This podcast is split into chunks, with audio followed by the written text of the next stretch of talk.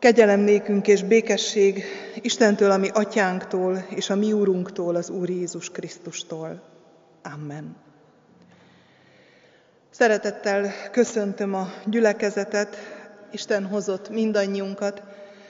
Isten áldását kérjük, és együtt örvendezünk az örvendezőkkel, születésnapot, névnapot ünneplőkkel, mint ahogy együtt örvendezünk a keresztelő családdal is, akik Isten iránti hálájukat hozták el most.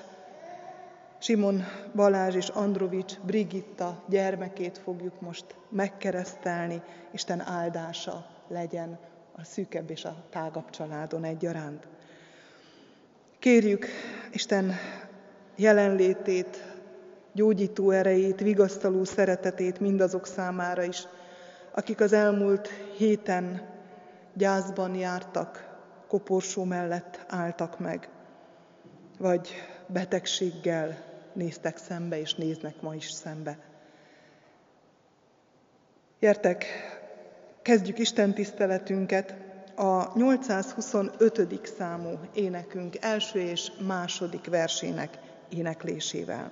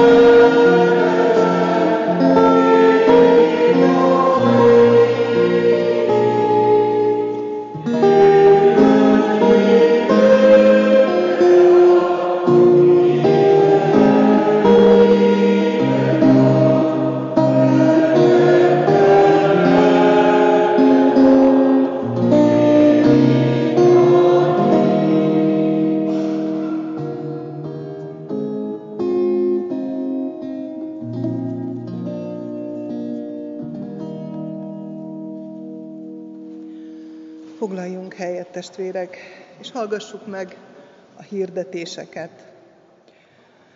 A gyászoló családok iránti részvéttel hozom tudomására a testvéreknek, hogy az elmúlt héten eltemettük Mizser Bertalanné Tóth Elvira testvérünket 82 esztendős korában, akire a család kérése szerint szeptember 18-án fogunk megemlékezni, és imádkozunk a gyászoló családért. Valamint az elmúlt héten temettük el Kozma Natália Freját, akinek három nap adatott ebben az életben. Róla szeptember 25-én emlékezünk. Emlékük legyen áldott.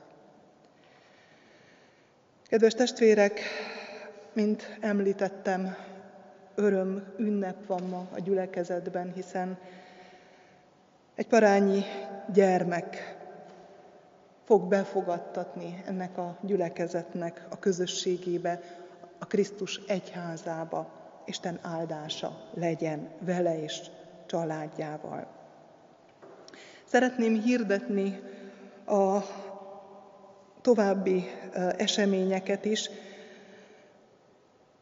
Kettől újraindul a bárka csoport alkalmainak sorozata. 18 óra 30 perctől kezdjük a bárkát.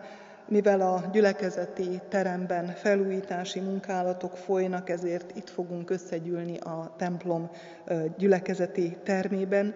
Hívjuk és várjuk nagy szeretettel azokat, akik eddig bárkába jártak, és azokat is, akik még nem voltak közöttünk, de vágynak, szeretnének ebbe a közösségbe, Isten igéje mellett elmélyülni, közösségre lépni.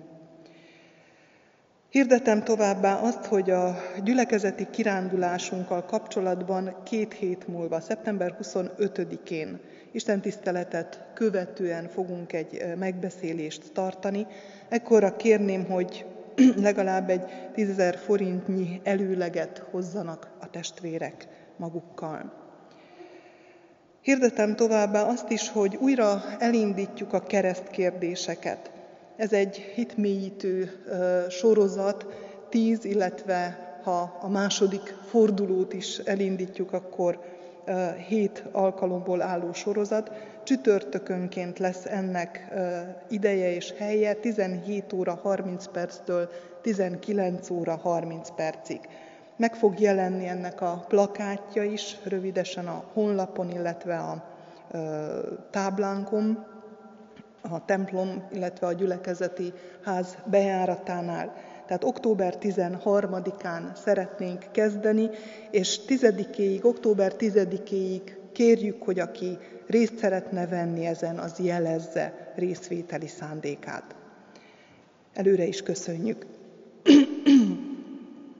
Itt hirdetem, hogy az ifjúsági alkalmakat pedig szeptember 23-án pénteken fogjuk útjára indítani. Isten áldása legyen ezeken az alkalmakon. Szeretnék köszönetet mondani az elmúlt héten kapott persejes adományért, amelynek összege 26.980 forint volt. El kell mondanom egy szomorú eseményt is, amely a múlt héten esett meg gyülekezetünkkel. A Nőszövetség után, kedd után, tehát szerda délelőtt arra lettünk figyelmesek, hogy a látogatók számára nyitott templomba valaki bejött, és elvitte a persejt. És volt a, a Nőszövetség persejpénze volt benne, nem túl nagy összeg, de, de minden összeg összeg, és, és maga a, a gesztus nagyon megdöbbentett mindannyiunkat. Azért van nyitva a templom, hogy ha valaki bárhonnan érkezik, el, bejöhessen, elcsendesedhessen, vagy ha nem ö, elcsendesedni vágyik, egyszerűen csak szeretné megnézni a templomot, azt is megtehesse. És erre nagyon jó visszajelzéseink voltak, hogy jó, hogy nyitva van a templomunk. Született egy kiírás, hogy ezért van nyitva a templom, és nem azért, hogy hozzá lehessen nyúlni a persejpénzhez. Maximálisan megbíztunk mindenkiben, és most is megbízunk. De kértem, hogy aki elvitte a persejt, az hozza vissza. Másnap reggel le volt téve a persej a, a lépcsőre.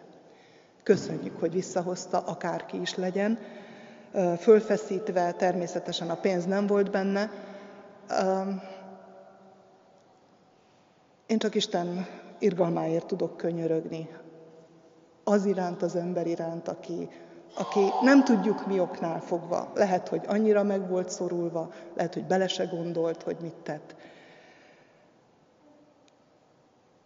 Legyünk éberek, és, és könyörögjünk azokért, akik, akiknek talán nincs, vagy próbáljunk segíteni azoknak a, a, a szükségén, akiknek lehet, hogy pár ezer forint is sokat jelent, de én nagyon bízom benne, hogy ilyen többet nem fog előfordulni a gyülekezetünkben. Továbbra is szeretnénk azok számára, akik elcsendesedni szeretnének, nyitva tartani azt az első részt. Így uh, hordozzuk gyülekezetünket imádságunkban. Köszönöm szépen! Szeretnék köszönetet is mondani, hiszen örömteli dolgok is történtek velünk. a presbiter testvéreknek, gondnok testvérünknek, presbiter asszonytestvérünk férjének az elmúlt héten nyújtott segítségért.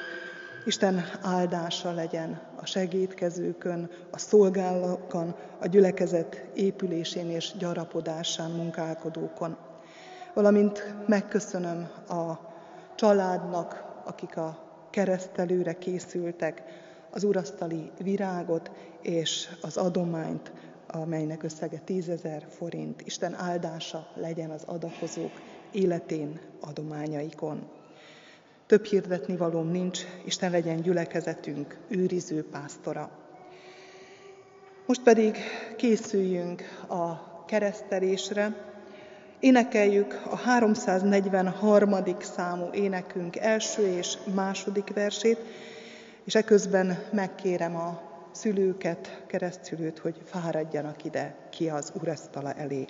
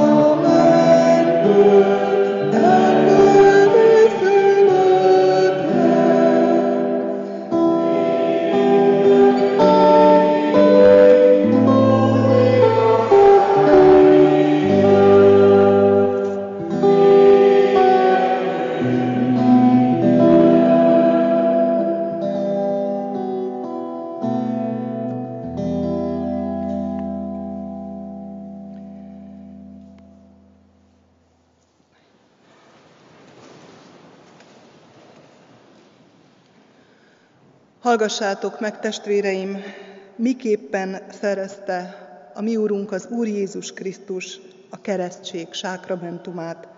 Írva található ez Máté evangéliuma 28. részének 18-tól 20-ig terjedő verseiben, eképpen. Nekem adatott minden hatalom, menjen és földön.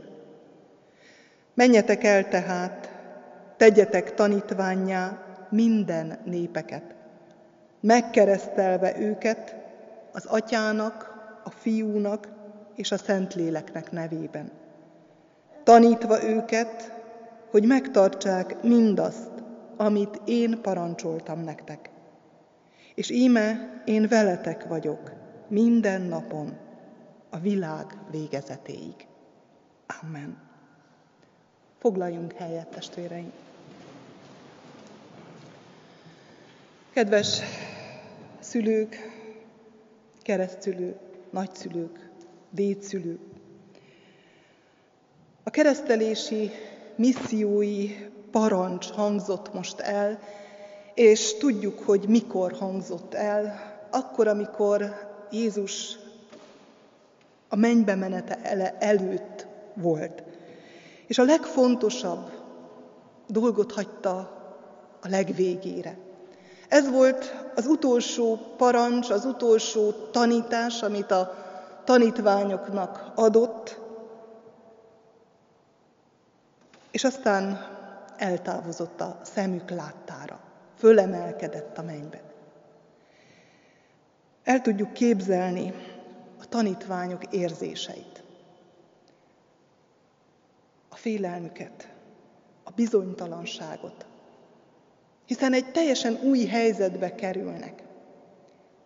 Nem régen azt kellett lássák, hogy Jézust megfeszítették, meghalt, aztán feltámadt, örvendeztek a találkozásnak, azt hitték, hogy most már ez mindig így lesz, együtt jár velünk, és egyszer csak azt kell megérteniük, hogy ez csak egy átmeneti helyzet volt, mert Jézusnak az otthona a mennyben van, az Atya jobbján. És aki eddig tanácsolta őket, gyámolította őket, utat mutatott, az nem lesz ott a közvetlen környezetükben.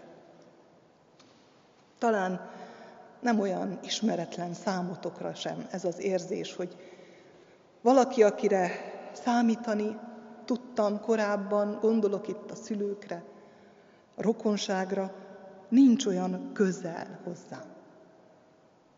Hiszen messze vagytok az itthoniaktól.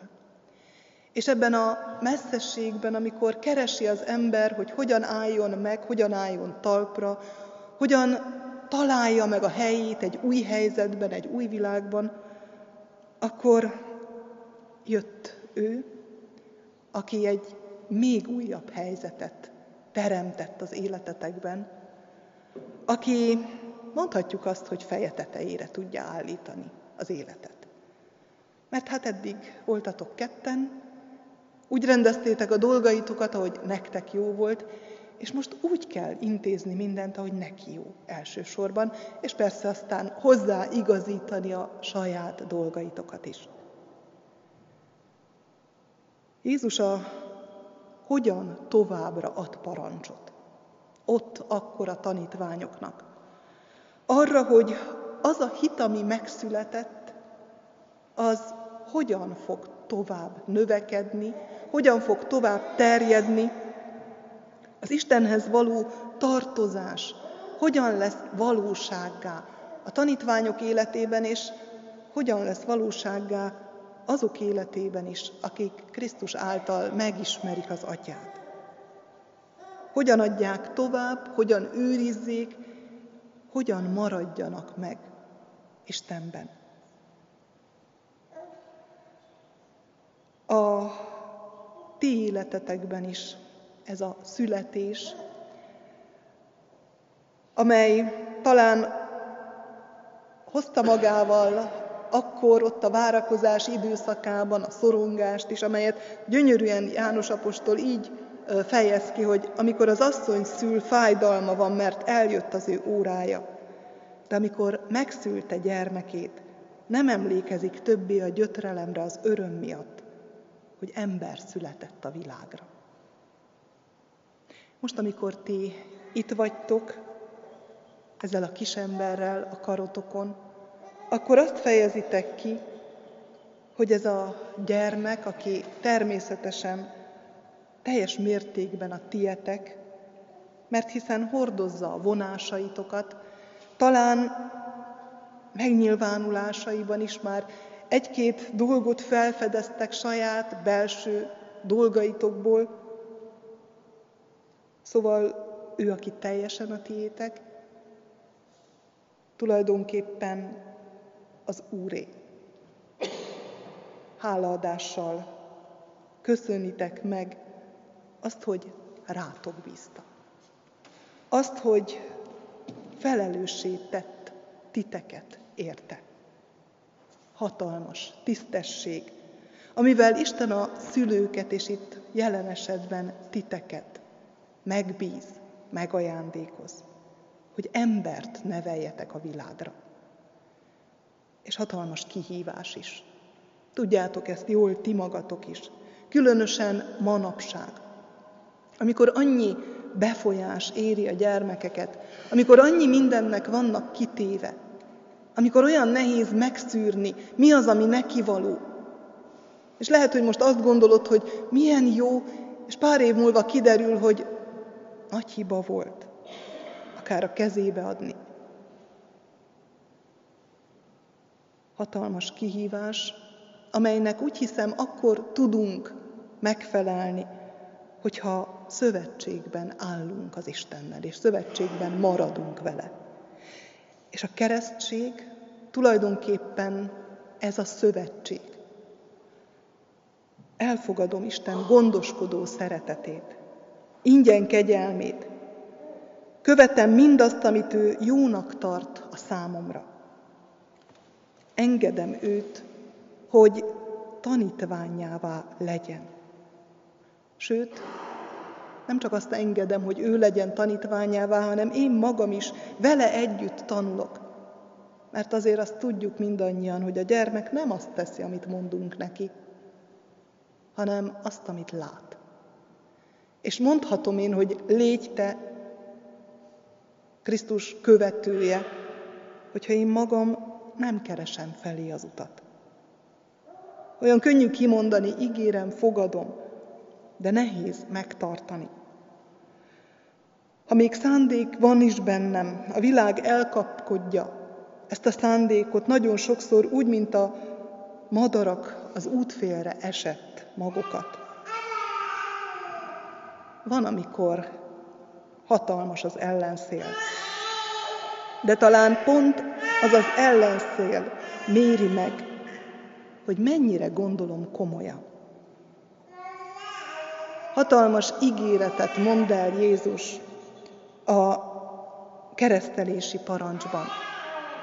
Mégpedig azt, hogy veletek vagyok minden nap a világ végezetéig, hogy szövetségben maradok veletek. Hogy nem kell egyedül megtennetek ezt az utat, hogy adok mellétek egy közösséget is. És amikor a keresztség sákramentumát kiszolgáltatjuk, előtte tőletek kérdezzük, és kérdezünk a szándékaitokról, de megkérdezzük a gyülekezetet is, és tőle is kérjük a segítséget, hogy támogassanak titeket. És bár tudjuk, hogy messze vagytok, higgyétek el, hogy ez a gyülekezet imádságában fog hordozni titeket.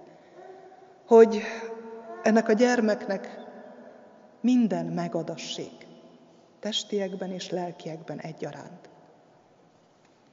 És ti pedig arra tesztek fogadalmat, hogy keresitek ennek a lehetőségét, ennek az ajándékát.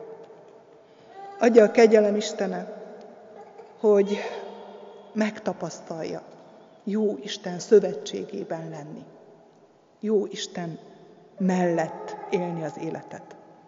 Amen. Értek testvéreim, most tegyünk vallást a mi hitünkről, az apostoli hitvallás szavaival. Hiszek egy Istenben, mindenható atyában, mennek és földnek teremtőjében, és Jézus Krisztusban, az ő egyszülött fiában, ami Urunkban, aki fogantatott Szentlélektől, született Szűz Máriától, szenvedett Poncius Pilátus alatt, megfeszítették, meghalt és eltemették. Alászállt a poklokra, harmadnapon feltámadt a halottak közül, felment a mennybe, ott ül a mindenható Atyaisten jobbján, onnan jön el ítélni élőket és holtakat. Hiszek szent lélekben, hiszem az egyetemes Szent Egyházat, a szentek közösségét, a bűnök bocsánatát, a test feltámadását és az örök életet. Amen.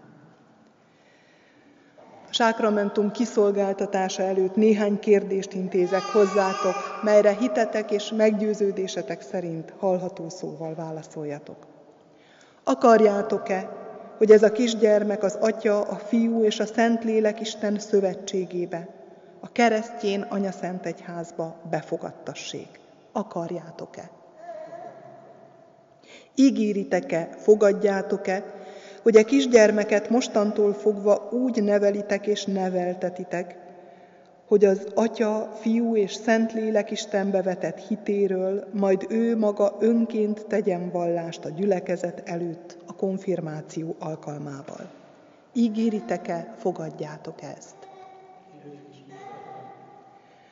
Most a gyülekezethez fordulok. Ígéritek-e, hogy ezt a gyermeket szeretetben és igazságban hordozzátok, és a szülőknek, keresztszülőknek minden segítséget megadtok, hogy őt hitben neveljék. Ígéritek-e? Imádkozzunk. Minden kegyelem Istene, hálaadással hozzuk eléd ezt a kis gyermeket. Imádkozunk az ő életéért, az ő jelenéért és jövendőjéért. Légy neki egész életében gondviselő ura, őriző pásztora. Könyörgünk szüleiért. Adj nekik szeretetet egymás iránt és gyermekeik iránt, és add azt, hogy bölcsen neveljék, akit rájuk, rájuk bíztál. Óvd az ő életüket is, hogy gyermekük ne kelljen hiányt lásson és szenvedjen, se testiekben, se lelkiekben. Adj bölcsességet a keresztszülőnek, hogy tudjon szeretettel tanácsolni, segítségül lenni, hogy tudjon utat mutatni, bátorítani. Légy a nagyszülékkel, akik távolból szerethetik gyermeküket, unokájukat, de a távolságon keresztül a szeretet áthatol és érezhetővé válik. Adj nekik imádságos lelket és szívet.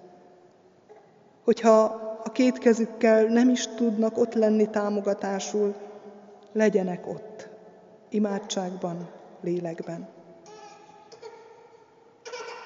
Adj egész életére ennek a gyermeknek áldást és békességet. Amen.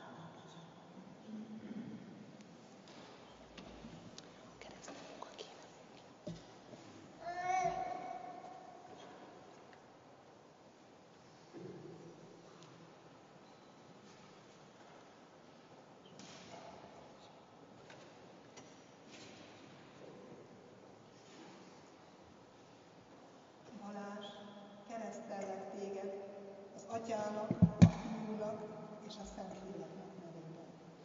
Az Úr áldjon és őrizzen meg téged. Világosítsa meg az Úr az ő orcáját te rajtad, és könyörüljön rajtad. Fordítsa az Úr az ő orcáját te reád, és a néked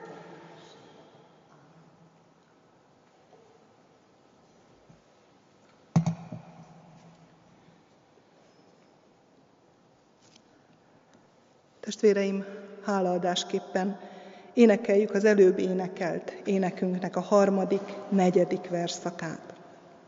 Foglaljon helyet a gyülekezet.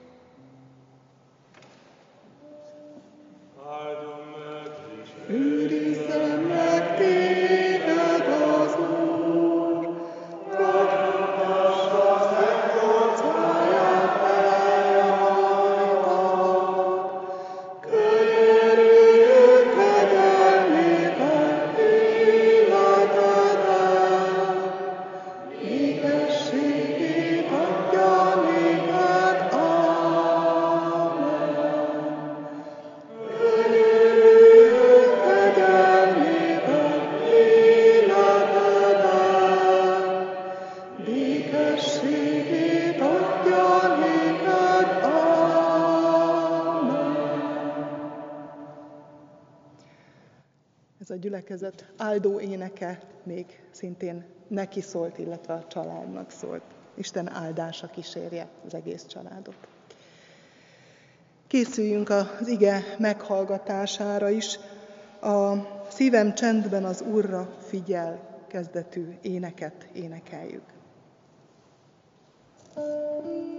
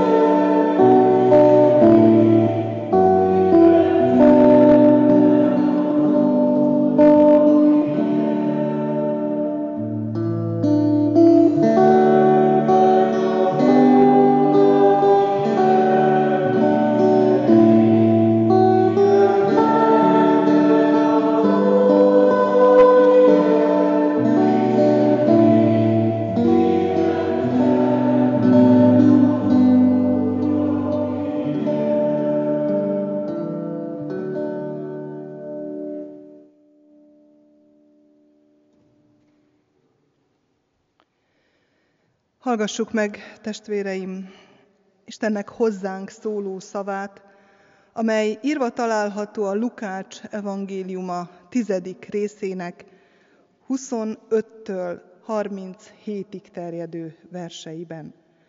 Hogy Istennek szava miképpen szól hozzánk a fent említett helyen, a rész hosszúságára való tekintettel helyünkön ülve olvassuk. Ekkor előállt egy törvénytudó, hogy megkísértse őt, és ezt kérdezte. Mester, mit tegyek, hogy elnyerjem az örök életet? Ő pedig ezt mondta neki, mi van megírva a törvényben? Hogyan olvasod? Ő pedig így válaszolt, Szeresd az Urat, a te Istenedet teljes szívedből, teljes lelkedből, teljes erődből és teljes elmédből, és fele barátodat, mint magadat. Jézus ezt mondta neki. Helyesen feleltél. Tedd ezt, és élni fogsz. Ő viszont igazolni akarta magát, és megkérdezte Jézustól. De ki a fele barátom? Válaszul Jézus ezt mondta neki. Egy ember ment le Jeruzsálemből Jerikóba, és rablók kezébe esett, akik kifosztották, meg is verték, azután félholtan otthagyva elmentek. Történetesen egy pap ment azon az úton, de amikor meglátta, elkerülte. Hasonlóképpen egy lévita is odaért arra a helyre, és amikor meglátta, ő is elkerülte, egy úton levő samaritánus pedig, amikor odaért hozzá és meglátta, megszánta. Oda ment, olajat és bort öntött sebeire, és bekötötte azokat. Aztán föltette őt a saját állatára, elvitte egy fogadóba és ápolta. Másnap elővett két dénárt, odaadta a fogadósnak, és azt mondta neki, viselj rá gondot, és ha valamit még ráköltesz, amikor visszatérek, megadom neked. Mit gondolsz? E három közül ki volt a fele barátja a rablók kezébe esett embernek? Ő így felelt. Az, aki irgalmas volt hozzá. Jézus erre ezt mondta neki. Menj el, és te is hasonlóképpen cselekedj. Ez Istennek beszéde.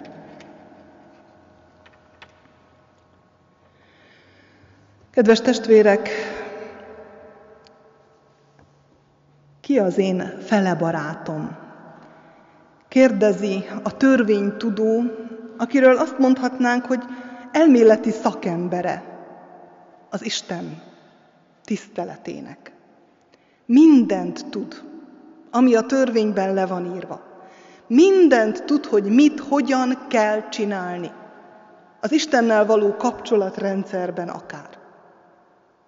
De mégis megmarad elméleti szakembernek, mert Jézus, amikor elénk adja ezt a példázatot, akkor az első és talán az egyik legfontosabb dolog, amit megérthetünk belőle, az, hogy ez nem elmélet. Ez gyakorlat kell legyen. Ha csak elmélet, akkor nincs benne élet, akkor nem ment életet, akkor a pusztulásba visz. Még ha bármilyen értékes is.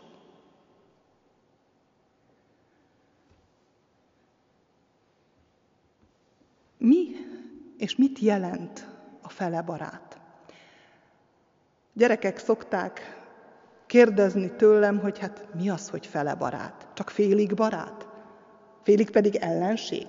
De úgy hiszem nem kell gyermeknek lenni, hogy ne értsük teljes valójában ezt a szót.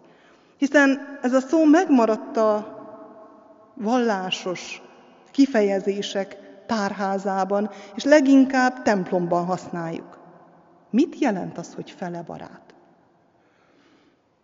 A fele barát tulajdonképpen nem más, mint az ember társ. És a fél szó ebben a társat jelenti. Ugyanúgy, mint ahogy például a házas fél, vagy házas társ szavunkban a fél, az a társat jelképezés jelenti. Tehát ha azt mondjuk, hogy fele barát, akkor tulajdonképpen arról beszélünk, hogy embertárs, vagy társ ember.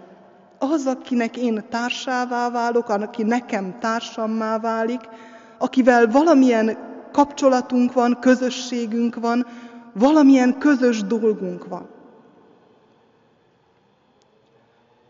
Az a fele barát, szűrhetjük ki a példázatból, aki irgalmasan bánik a másik emberrel.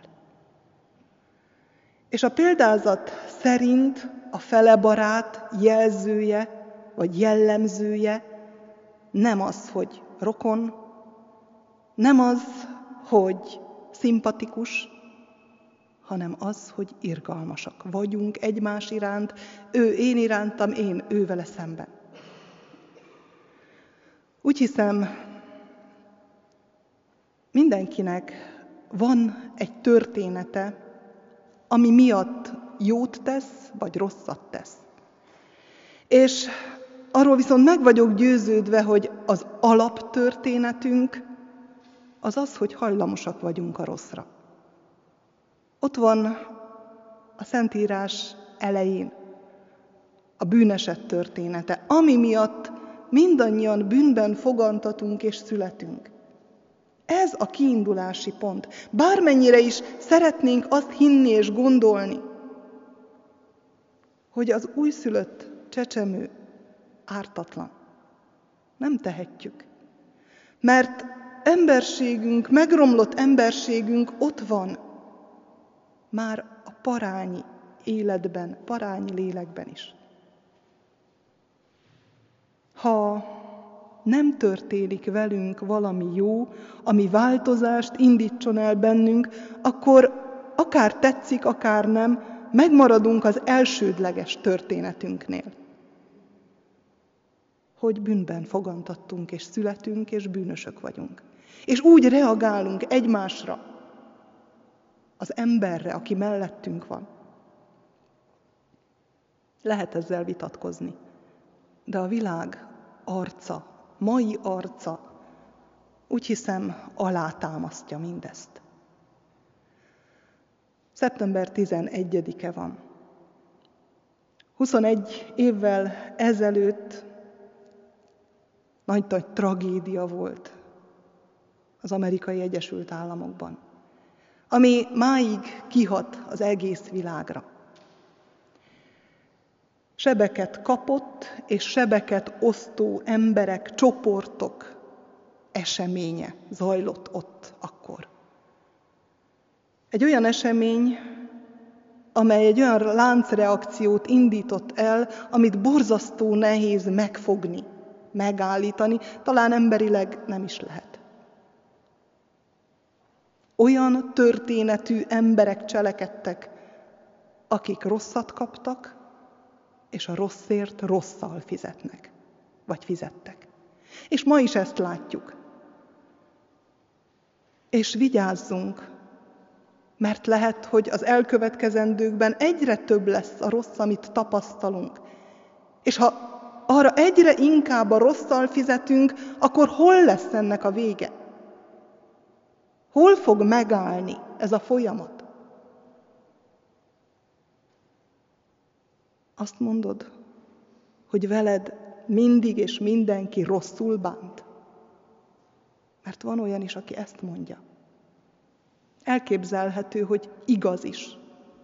Bár nagyon szomorú lenne.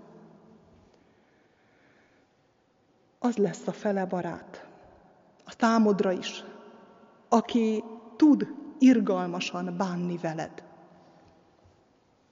De hogyan születik az irgalmas ember? Luther Márton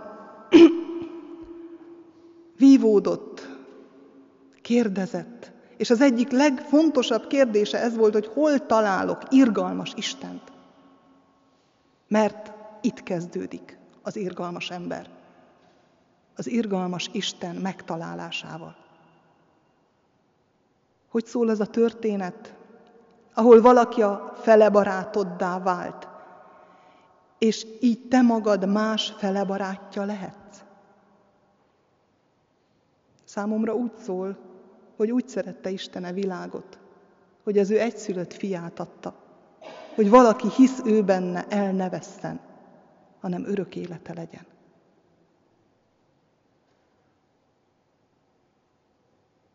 Ez a példázat, amit felolvastam, egy szinte elképzelhetetlen helyzetet mutat be. Az eleje nem elképzelhetetlen.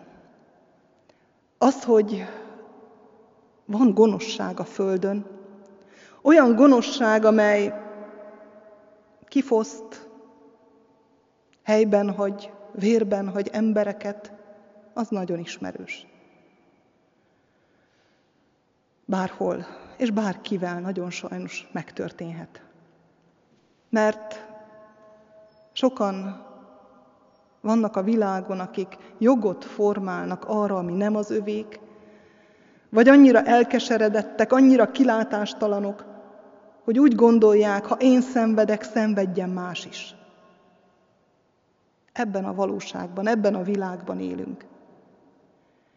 És az is elképzelhető, és az is ismerős valamennyiünk számára, hogy elmegyünk egymás mellett. a legjobbak, akikről nem is feltételeznénk. És Jézus mindig nagyon éles és nagyon világos a példázataiban is. A pap, a lévita, az ő példájában elmegy emellett a vérbefagyott ember mellett. Megvan az indok, a kifogás. Mint ahogy mindannyiunknak mindig megvan az indok és a kifogás, hogy miért nem. Jeruzsálembe mennek, minden bizonyal a templomba. Megvan a törvényben írva, hogy tisztán kell odaérkezni, tisztán kell bemutatni, meg kell őrizni a kultikus tisztaságot, és ennek része az, hogy halottat nem érinthet. Nem tudhatja, hogy aki ott fekszik, éle, hale. Nem érintheti a törvény szerint, és elkerüli. Megvan a kifogás, a törvény. Nagyon sokszor mi is fölmutatjuk a magunk kifogásait, a legtörvényesebb kifogásokat is. Vagy egyszerűen nem fér bele az időbe. Nem fér bele a programba, a tervbe, az én terveimbe. És megyek tovább. Úgy, hogy nem hagyom magam kizökkenteni semmi és senki által. Ami azonban nem magától értetődő ebben a példázatban, az az, hogy mégiscsak van valaki. Jön valaki, aki gyűlölt, aki megvetett, akit legszívesebben mindenki elkerülne. Jön egy samaritánus, ősi ellensége a zsidóknak. Olyannyira, hogy inkább sok-sok kilométert kerülnek, csak hogy ne kelljen átmenni a földükön. Ne kelljen találkozni vele. Ne kelljen érintkezni velük. Gyűlölt és megvetett ember minden bizonyal rengetegszer kapott bántást, megaláztatást a zsidók részéről. És ő minden előítélet ellenére nem azt adja, amit valószínű, hogy kapott valamikor az életében, hanem egészen mást. Tud irgalmat gyakorolni. Tudta félretenni a rossz történeteket, és megállítani az örökké gyűrűző folyamatot azzal, hogy irgalmazott. Nem ismerjük a samaritánus történetét, hogy hogy jutott ő ide, hogy irgalmat gyakoroljon. Nem tudjuk, hogyan született ez meg benne. Azt mondod, veled mindenki méltatlanul, rosszul bánt eddigi életed folyamán? És ezért jogos, hogy nem tudsz irgalmas lenni? Bizonyára van ilyen. Bár szeretném azt hinni, hogy vannak körülöttünk fele barátok. Vannak szülők, testvérek, társak, gyermekek, akiken keresztül irgalmas bánásmódban részesülhettünk. De azt is tudom, hogy van ennek ellenkezője is. Az, hogy nincs irgalom. Hogy nincs felebarát a látóhatáron. Hogy nem ismered az irgalmat és az irgalmas bánásmódot. Szomorú, de elképzelhető, azért, mert az ember megromlott valóságában legelőször az irgalomra való képességünk vész el. Az irgalom pedig az, amikor a másik javát, a magam elé, java elé tudom helyezni. Ezért található még a megromlott emberben is irgalom amikor szülővé válik. Amikor a tehetetlen parányi gyermekét emeli az arcához. Vagy ezért van irgalom a gyermekben, amikor az elesett szüleit segíti, ápolja. De van, és erre is tudunk példát, amikor ezeket a helyzeteket is felülírja a keserűség. Hóseás prófétánál olvassuk Isten szavaként, hogy irgalmat akarok, és nem áldozatot. És Isten irgalommá lett számunkra Krisztusban. Azt is mondhatnánk, hogy Jézus, amikor ezt a példázatot elmondja, önmagáról beszél. Ő az, aki annak ellenére, hogy mit kapott az embertől, vagy mit fog kapni. Annak ellenére tud irgalmas lenni. És így lett mindannyiunk fele barátja, társa. Hogyha valakinek nincs, akkor ő maga legyen azzá, aki irgalmat gyakorol vele, és aki megtanítja az irgalom érzésére, a szeretet érzésére. Hogy akkor is legyen legalább egy történeted arról, hogy irgalmat gyakoroltak veled, hogy feltétel nélkül elfogadtak, hogy lehajoltak hozzád. És ez a legalább egy történet nem kevés. Ez pont elég arra, hogy átformáljon, hogy megerősítsen, hogy életerőt adjon, ami elég nem csak erre az életre, hanem az örök életre is. Ott vannak a tanítványok, egytől egyig mindegyik. De ott van Jakab és János, a mennydörgés fiainak hívták őket.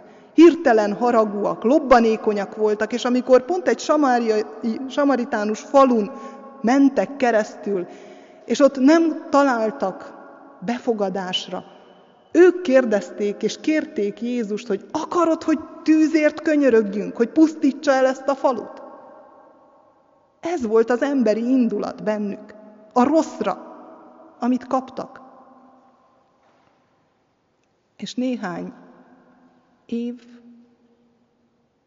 Krisztussal, Jézussal, aki a földön járt, majd Krisztussal, aki a mennyből a lelket adta, és János apostol az első levelében azt írja, szeretteim, szeressük egymást, mert a szeretet Istentől van.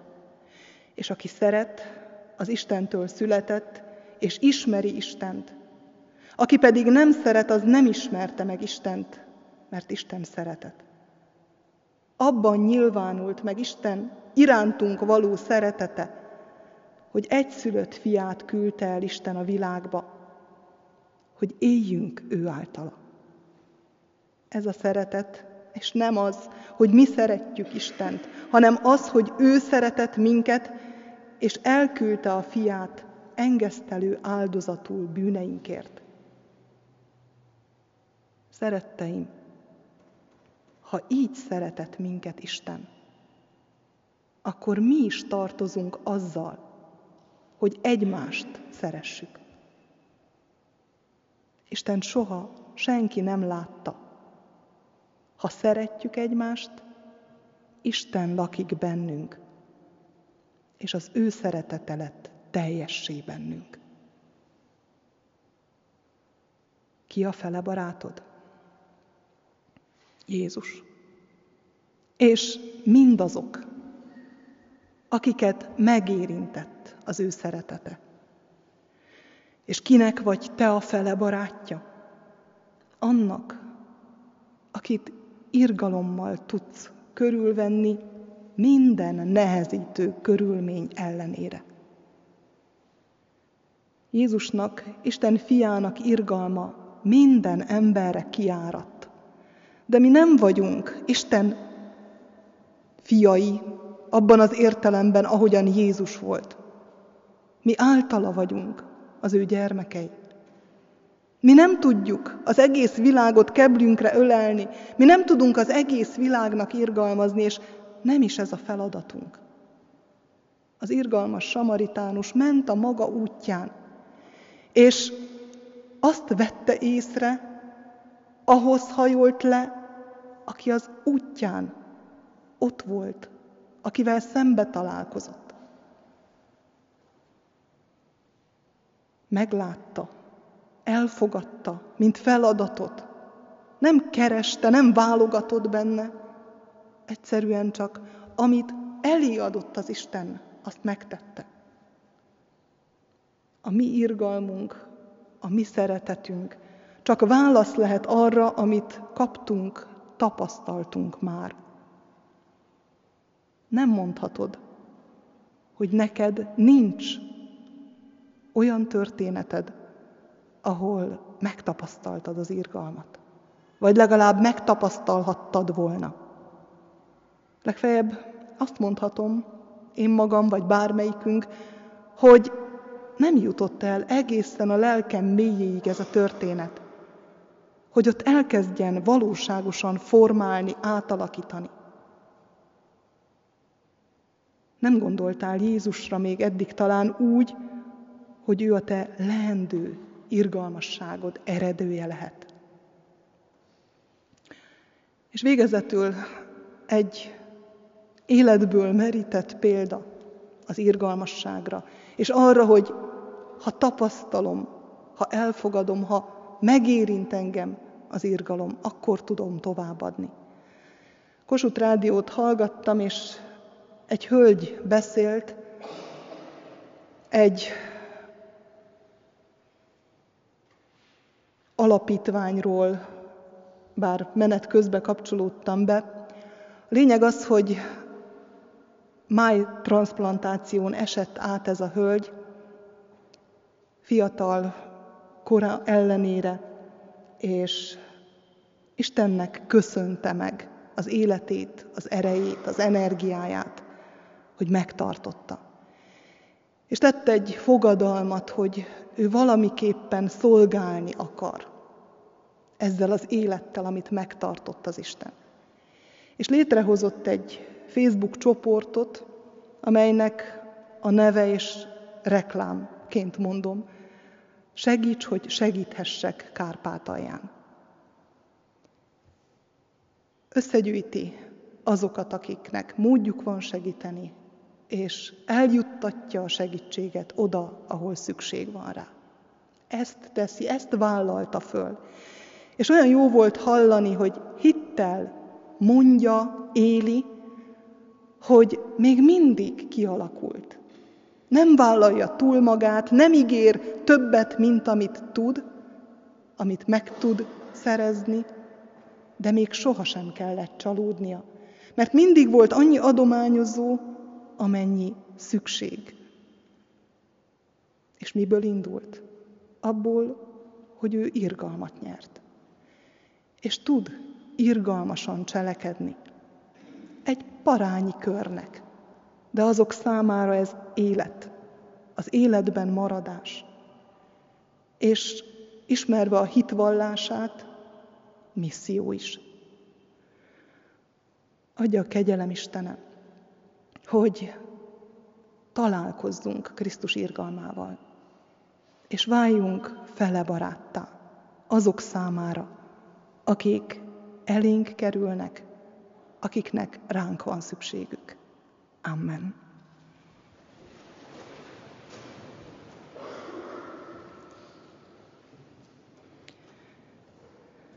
Mindenható, kegyelmes Úr, irgalom atya, hálaadással köszönjük meg neked, hogy nyitogatod a szemünket, a fülünket, a lelkünket, hogy megérezzük, nem csak rossz dolgok történnek velünk, hanem a lehető legnagyobb jó történt az emberiséggel, akkor, amikor megszületett a megváltó, akkor, amikor életét adta, értünk. Kérünk, Atyánk, növeld a mi hitünket, növeld a mi reménységünket, növeld bennünk a szeretetet, hogy így legyünk a Te jó hírednek a követei ebben a világban. Lehet, hogy egy lelket bíztál ránk, lehet, hogy többet. Add, hogy érezzük felelősségünket ott és akkor, amikor cselekedni kell. Hálát adunk, Urunk, az életekért, akik itt vannak. Hálát adunk a kisgyermekért, aki befogadtatott ebbe a közösségbe. Szülőkért, keresztszülőkért, nagyszülőkért. Add, hogy áldásul legyenek egymás számára, és érezzék meg a Te áldásodat az életükben. Könyörgünk a gyászolókért. Légy vigasztaló, légy gyámolító az ő életükben. Légy ott a betegekkel. Segíts, hogy megálljanak, segíts, hogy felépüljenek, hogy szolgálatukat végezhessék a te dicsőségedre. És hogyha valakiket hazahívni készülsz, akkor légy ott a betegségben, légy ott a gondozók hitében, hogy úgy tudjanak hazamenni, hogy békességük van. Áld meg ezt a közösséget, áld meg a te népedet itt, Cserépfaluban. Mint ahogy kérünk, hogy áld meg a te népedet ebben a világban, mindenütt. Hogy bátorsággá, reménységgé lehessünk mindazok számára, akiknél fogytán a bátorság és a reménység.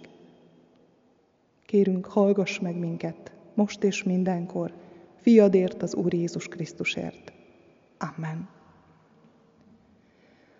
Csendesedjünk el, és így vigyük szívünk kérését Isten elé.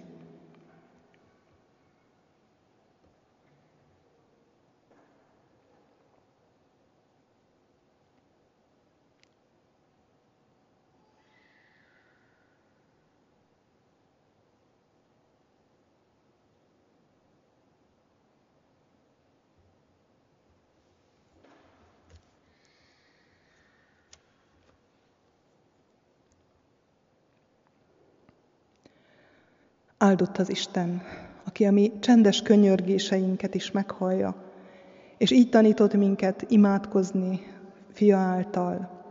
Mi atyánk, aki a mennyekben vagy, szenteltessék meg a te neved. Jöjjön el a te országod, legyen meg a te akaratod, amint a mennyben, úgy a földön is. Minden napi kenyerünket add meg nekünk ma, és bocsásd meg védkeinket, miképpen mi is megbocsátunk az ellenünk védkezőknek. És ne vigy minket kísértésbe, de szabadíts meg a gonosztól, mert tiéd az ország, a hatalom és a dicsőség, mind örökké. Amen.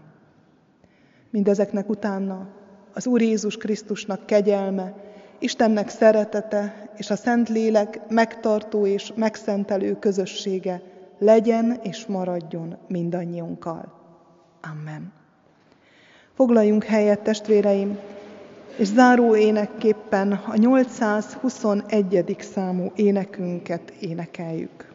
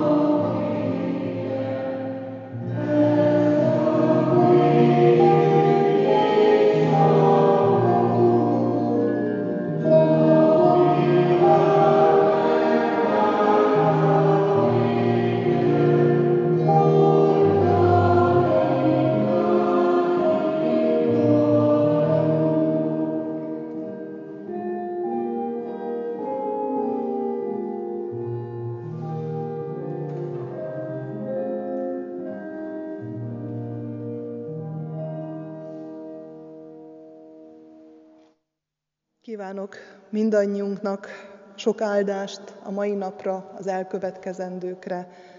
Isten legyen velünk, áldás békesség.